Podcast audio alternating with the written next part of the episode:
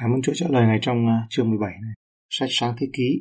Cầu xin Đức Thánh Linh ngài soi dẫn cho chúng con và trả lời của Chúa cũng được uh, trở nên sống động đối với chúng con trong buổi sáng ngày hôm nay. Vâng, cũng trong danh Chúa Jesus Christ. Amen. Câu 1. Khi Abraham được 99 tuổi thì Đức yêu va hiện đến cùng người và phán rằng ta là Đức Chúa Trời toàn năng hãy đi ở trước mặt ta là một người trọn vẹn. Chúng ta thấy đây là lời Đức Chúa Trời khuyến cáo cho Abraham. Abraham uh, à, đây dường như là Đức Chúa Trời này xuất hiện và đổi tên cho Abraham lúc ông 99 tuổi. Không còn nghi ngờ gì nữa, đây là một sự xuất hiện khác của Đức Chúa Trời, hiện diện trong con người của Chúa Giêsu là đấng đã mang hình dạng của con người tạm thời trước khi Ngài nhập thể trên đất. Chúng ta nhớ trước đó cũng có đề cập đến à, trong chương 16 đó là Chúa Đức Chúa Trời cũng hiện ra trong hình hài của trong hình dạng của Chúa Giêsu ở trong dạng thiên sứ qua những yếu tố mà chúng ta đã quan sát đấy và vì lúc đấy Aga thì gọi đó là nơi Đức Chúa, Đức Giêsu va là đứng đoái xem. Lời Chúa phán với Abraham rằng ta là Đức Chúa Trời toàn năng. Đầu tiên ấy, Đức Chúa Trời muốn cho Abraham biết Ngài là ai bằng cái tên El Shaddai. El Shaddai là Đức Chúa Trời toàn năng. Ngài đã tiết lộ thân vị và tính cách của Ngài cho Abraham. Chúng ta cùng quan sát một số nhà học giả kinh thánh họ ờ, bàn luận về cái tên này. Ông Kittner thì nói rằng ấy, một phân tích truyền thống về cái tên là Chúa Đức Chúa Trời có nghĩa là El, Adai có nghĩa là đầy đủ, nghĩa là đầy đủ. Như vậy thì là đấng ban cho đầy đủ. Còn ông Clark thì nói rằng, tức là ông Clark thì nói rằng El Shaddai, ta là Đức Chúa Trời toàn năng. Từ Shaddai, cái chữ Shada có nghĩa là đổ ra, tuôn ra. Ta là Đức Chúa Trời đấng ban phước lành, đấng ban cho dồi dào, sung mãn, liên tục. Còn Banhouse thì nói từ sát trong tiếng Do Thái có nghĩa là ngực hoặc vú, bầu sữa. Nó có thể nghĩ đến sức mạnh của ngực của người đàn ông là Chúa toàn năng hoặc là sự yên tâm và nuôi dưỡng của bầu sữa mẹ, đấng chăm lo chu toàn. Lloyd thì nói rằng Shaddai xuất phát từ Shaddad gốc có nghĩa là để hiển thị sức mạnh. Còn trong bản dịch uh, Septuagint dịch là đấng toàn năng. Còn trong bản dịch Hy Lạp ấy là đấng có bàn tay của Ngài trên mọi sự. Ta Đức Chúa Trời toàn năng. Gom lại ấy, có nghĩa là là toàn năng, đấng ban đầy đủ. Lời Chúa cũng phán với Abraham là ngươi hãy bước đi ở trước mặt ta như một người trọn vẹn, người không chỗ trách được. Đó là yêu cầu Đức Chúa Trời đối với Abraham. Chúng ta chỉ có thể làm những gì Đức Chúa Trời mong đợi ở chúng ta khi chúng ta biết Ngài là ai và biết điều đó một cách đầy đủ, riêng tư, thực hữu, chứ không chỗ trách được, hay là chữ trọn vẹn có nghĩa là hoàn toàn. Đức Chúa Trời muốn tất cả con người Abraham, một sự cam kết hoàn toàn, cam kết trọn vẹn. Câu 2. Ta sẽ lập giao ước cùng ngươi, làm cho dòng dõi ngươi thêm nhiều quá bội. Đức Chúa Trời cũng nhắc nhở Abraham không được quên giao ước, mặc dầu đã 25 năm kể từ lần đầu tiên lời hứa được thực hiện. Và mặc dù có thể Abraham nghĩ Đức Chúa Trời đã quên, nhưng Đức Chúa Trời đã không hề quên. Lần cuối cùng mà chúng ta được cho biết là Chúa có sự tương giao với Abraham là hơn 13 năm trước. Có vẻ như Abraham đã có 13 năm tương giao không bình thường hay là bất ổn với Đức Chúa Trời. Chờ đợi lời hứa suốt thời gian qua. Dường như Ngài đã im lặng sau chuyện của Ismael. Chắc chắn có những lúc trong những năm đó Abraham cảm thấy là Đức Chúa Trời đã quên mình. Abraham đã trở thành người vĩ đại của đức tin, nhưng người vĩ đại của đức tin ấy không thể mà có được qua đêm. Phải mất nhiều năm công việc của Đức Chúa Trời, nơi hai ông bà, nhiều năm tin cậy Đức Chúa Trời kể cả theo cách thế gian, xen kẽ với một vài cuộc gặp gỡ, ngoạn mục đối với Chúa. Câu 3. Abraham bèn sấp mình xuống đất. Đức Chúa Trời phán cùng người rằng, câu 4. Này, phần ta đây, ta đã lập giao ước cùng ngươi, vậy ngươi sẽ trở nên tổ phụ của nhiều dân tộc.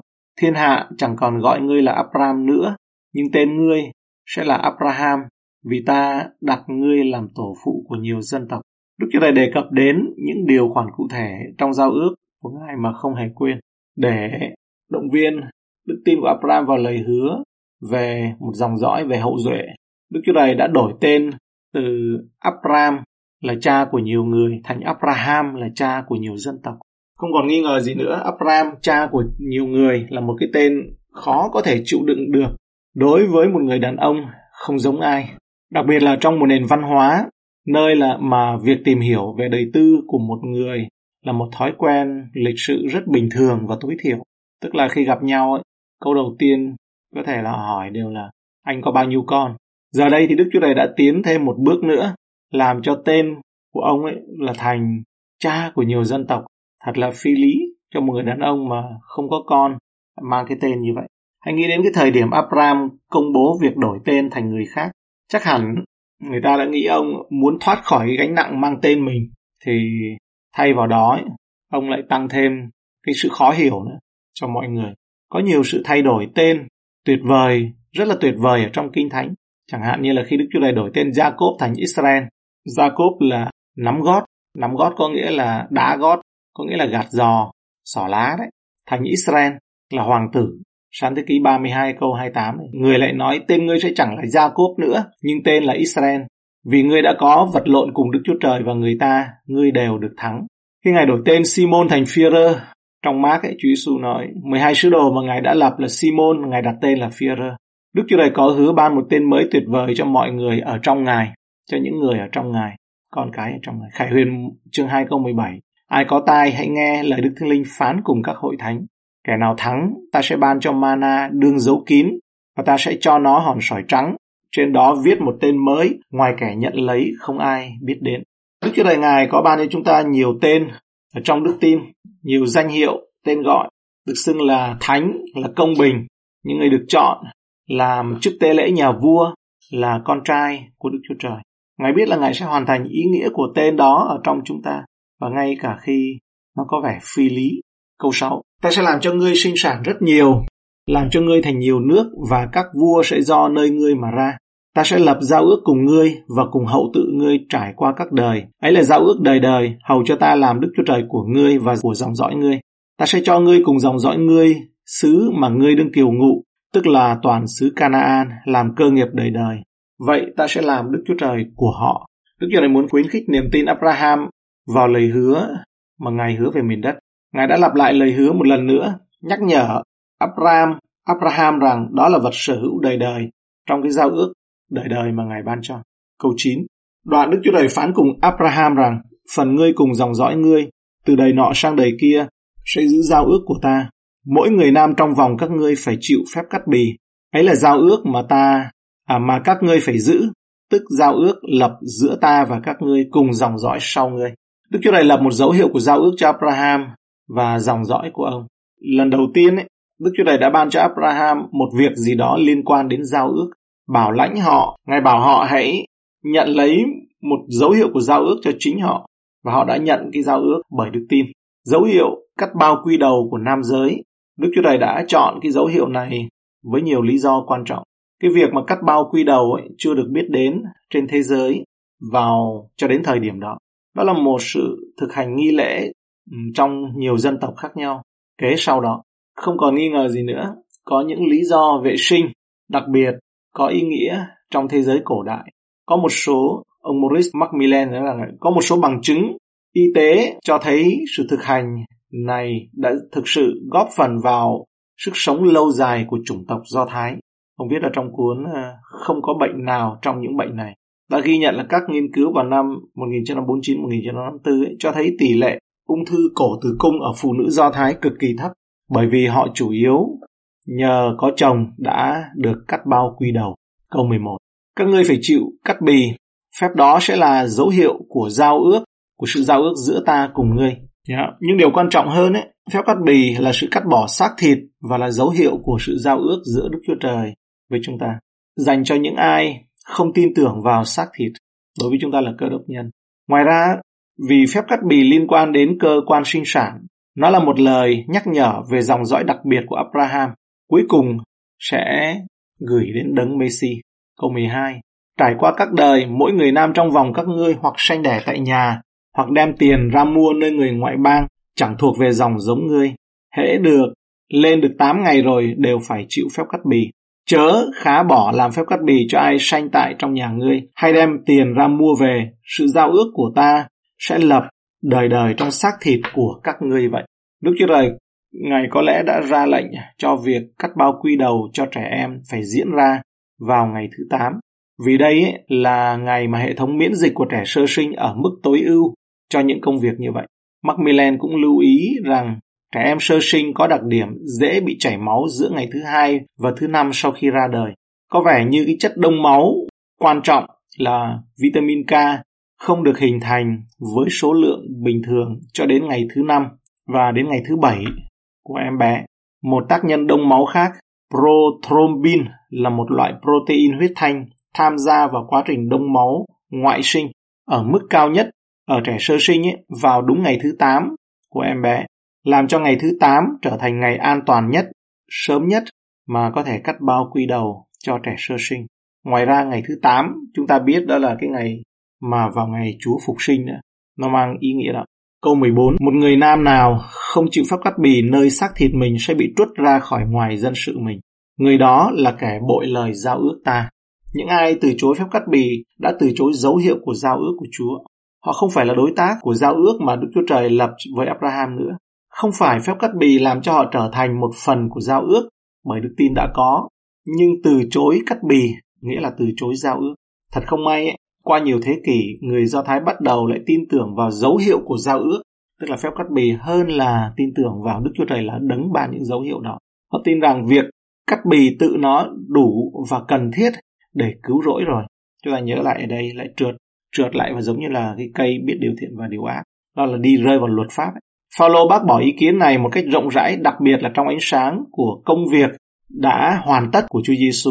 Galati chương 5, từ câu 1 đến câu 15. Nhưng mà chúng ta xem ở đây một số câu tiêu biểu như là câu 1 đến câu 5 này. Đấng Christ đã buông tha chúng ta cho được tự do.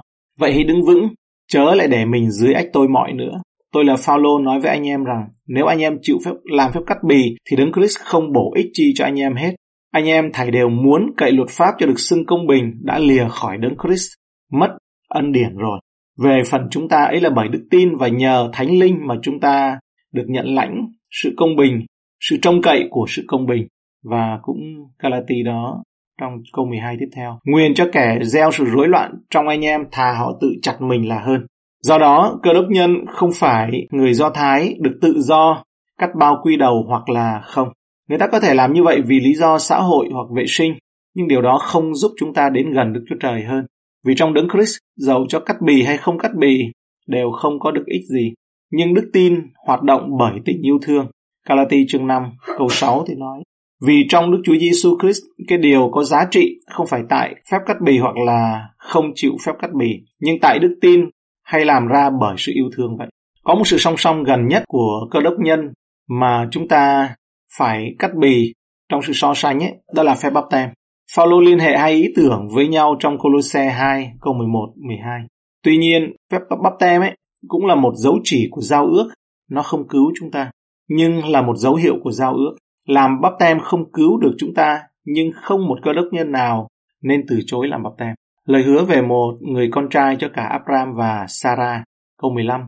Đức Chúa Trời, Ngài phán cùng Abraham rằng, còn Sarai, Sarai, vợ ngươi chớ gọi là Sarai nữa, nhưng Sarah là tên người đó. Lời hứa được nói rõ, một người con trai sẽ đến qua Sarah, mà tên trước của bà là Sarai. Chỉ có một sự khác biệt nhỏ giữa Sarai và Sarah, nhưng đó là một sự khác biệt quan trọng. Sarai biểu thị, nó nghĩa là phu nhân của tôi hoặc là công chúa của tôi, giới hạn quyền thống trị của bà trong một gia đình.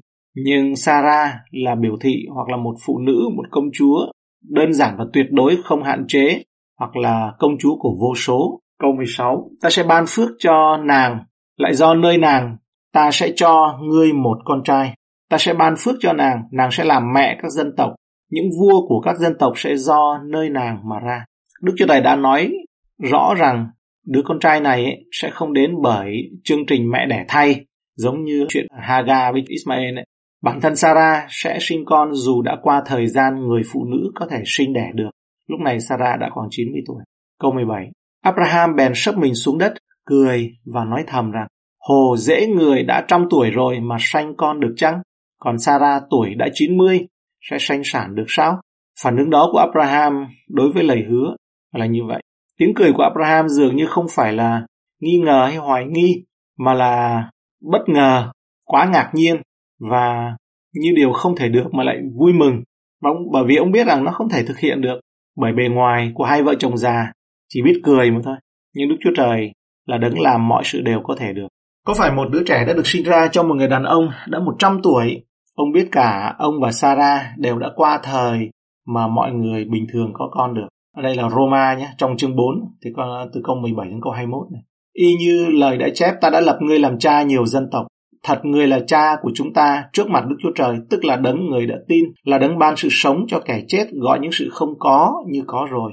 Người cậy trông khi chẳng còn lẽ trông cậy, cứ tin và trở nên cha của nhiều dân tộc. Theo như là đã phán cho người rằng dòng dõi ngươi sẽ như thể ấy. Người thấy thân thể mình hao mòn vì đã gần đầy trăm tuổi và thấy Sarah không thể sanh đẻ được nữa, song đức tin chẳng kém. Người chẳng có lưỡng lự hoặc hồ nghi về lời hứa Đức Chúa Trời, nhưng càng mạnh mẽ trong đức tin và ngợi khen Đức Chúa Trời. Vì tin chắc rằng điều chi Đức Chúa Trời đã hứa, Ngài cũng có quyền làm trọn được. Cho nên đức tin của người được kể cho là công bình. Chúng ta xem tiếp câu 8, câu 18. Abraham thưa cùng Đức Chúa Trời rằng, chớ chi Ismael vẫn được sống trước mặt Ngài. Ngay cùng một lúc Abraham không thực sự hiểu hoàn toàn lời hứa của Đức Chúa Trời. Có lẽ ông đang nghĩ Chúa đơn giản coi Ismael sẽ là đứa con tinh thần của Sarah. Abraham cũng giống như tất cả chúng ta cảm thấy khó tin cậy Đức Chúa Trời nhiều hơn những gì mà ông có thể đón nhận trong tay của ông trong tầm với. Câu 19 Đức Chúa Trời bèn phán rằng Thật vậy Sarah, vợ ngươi sẽ sanh một con trai rồi ngươi sẽ đặt tên là Isaac. Ta sẽ lập giao ước cùng nó để làm giao ước đời đời cho dòng dõi của nó. Con trai sẽ được đặt tên là Isaac có nghĩa là tiếng cười vì nó sẽ là niềm vui cho cha mẹ nó nhưng cũng để luôn nhắc nhở Abraham rằng nó đã cười trước lời hứa của Đức Chúa Trời để sinh cho ông một đứa con trai thông qua Sarah ở tuổi xế chiều này. Câu 20 Ta cũng nhậm lời ngươi xin cho Ismael. Vậy này, ta ban phước cho người, sẽ làm cho người sanh sản và thêm nhiều quá bội. Người sẽ là tổ phụ của 12 vị công hầu mà và ta làm cho người thành một dân lớn. Lúc này Ismael là đã khoảng 13, 14 tuổi. Ismael sẽ được ban phước vì Abraham đã cầu nguyện thay. Nhưng giao ước và những lời hứa của Chúa sẽ chỉ truyền qua người con trai của lời hứa, đó là Isaac. Câu 21 là Nhưng ta sẽ lập giao ước, ta cùng Isaac độ khoảng này năm tới, Sarah phải sanh cho ngươi. Câu 22 Khi Đức Chúa Trời đã phán xong thì Ngài từ Abraham ngự lên.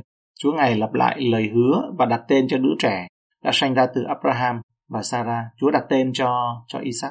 Câu 23 Tránh ngày đó Abraham bắt Ismael con trai mình và hết thảy các người nam trong nhà hoặc sanh tại đó hoặc đem tiền uh, ra mua về mà làm phép cắt bì cho, y như lời Đức Chúa Trời đã phán dặn. Abraham thực hiện mệnh lệnh cắt bì của Đức Chúa Trời. Những gì chúng ta thực sự tin tưởng sẽ thấy được thể hiện trong hành động. Đức tin cùng đi theo việc làm, kèm với việc làm. Câu 24. Và khi Abraham chịu phép cắt bì thì đã được 99 tuổi. Còn Ismael, con người, khi chịu phép cắt bì thì được 13 tuổi. Cũng trong một ngày đó, Abraham và Ismael chịu phép cắt bì và mọi người nam trong nhà hoặc sanh tại đó hoặc đem tiền ra mua nơi người ngoại bang đồng chịu phép cắt bì với người. Ở đây là chúng ta thấy sự vâng lời hoàn toàn của Abraham. Mọi người nam trong nhà hoặc sanh tại đó hoặc đem tiền ra mua nơi người ngoại bang. Sự vâng lời của Abraham đó là ngay lập tức bởi vì cũng trong một ngày đó khi lời Chúa phán rồi. Và sự vâng lời của Abraham ấy là ông dám làm, ông mạnh dạn ông dám làm. Tất cả mọi người nam ở trong nhà mà chúng ta biết ấy là có ít nhất là 318 đàn ông. Cho đến thời điểm đó còn sanh đẻ còn thêm nhiều nữa. Có ít nhất là như vậy. Thì hoặc là chiêu mộ thêm nhiều mà làm trong một ngày đó. Qua đây chúng ta thấy Abraham không cần cầu nguyện về điều này. Điều mà Chúa phán xong rồi trong một ngày đó ông thực hiện đấy thì Abraham không cần cầu nguyện về điều đó.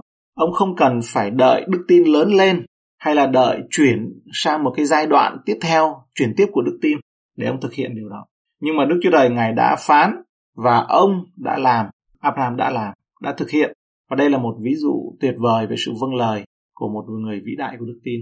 Tần nước thì cho chúng ta nhớ Marie dặn những người bồi bàn rằng Ngài bảo gì hãy làm theo. Vậy thì chúng ta xin Chúa cho mình nhớ lại những điều Ngài bảo gì hãy làm theo. Thì đó là một dấu hiệu của sự mà đồng hành hay là bước vào trong cái đức tin mà Đức Chúa Trời Ngài cho Abraham. Qua đó chúng ta sẽ nhận thấy được cái lời, những cái lời hứa mà Ngài ban cho. Ngài bảo gì hãy làm theo. Cảm ơn Chúa, chúng ta cầu nguyện. Chúng con dâng lời cảm ơn Ngài cho lời của Chúa ngày hôm nay. Ngài bảo gì hãy làm theo. Thì Chúa Ngài cũng giúp cho mỗi chúng con trong thời kỳ này và trong thời gian này.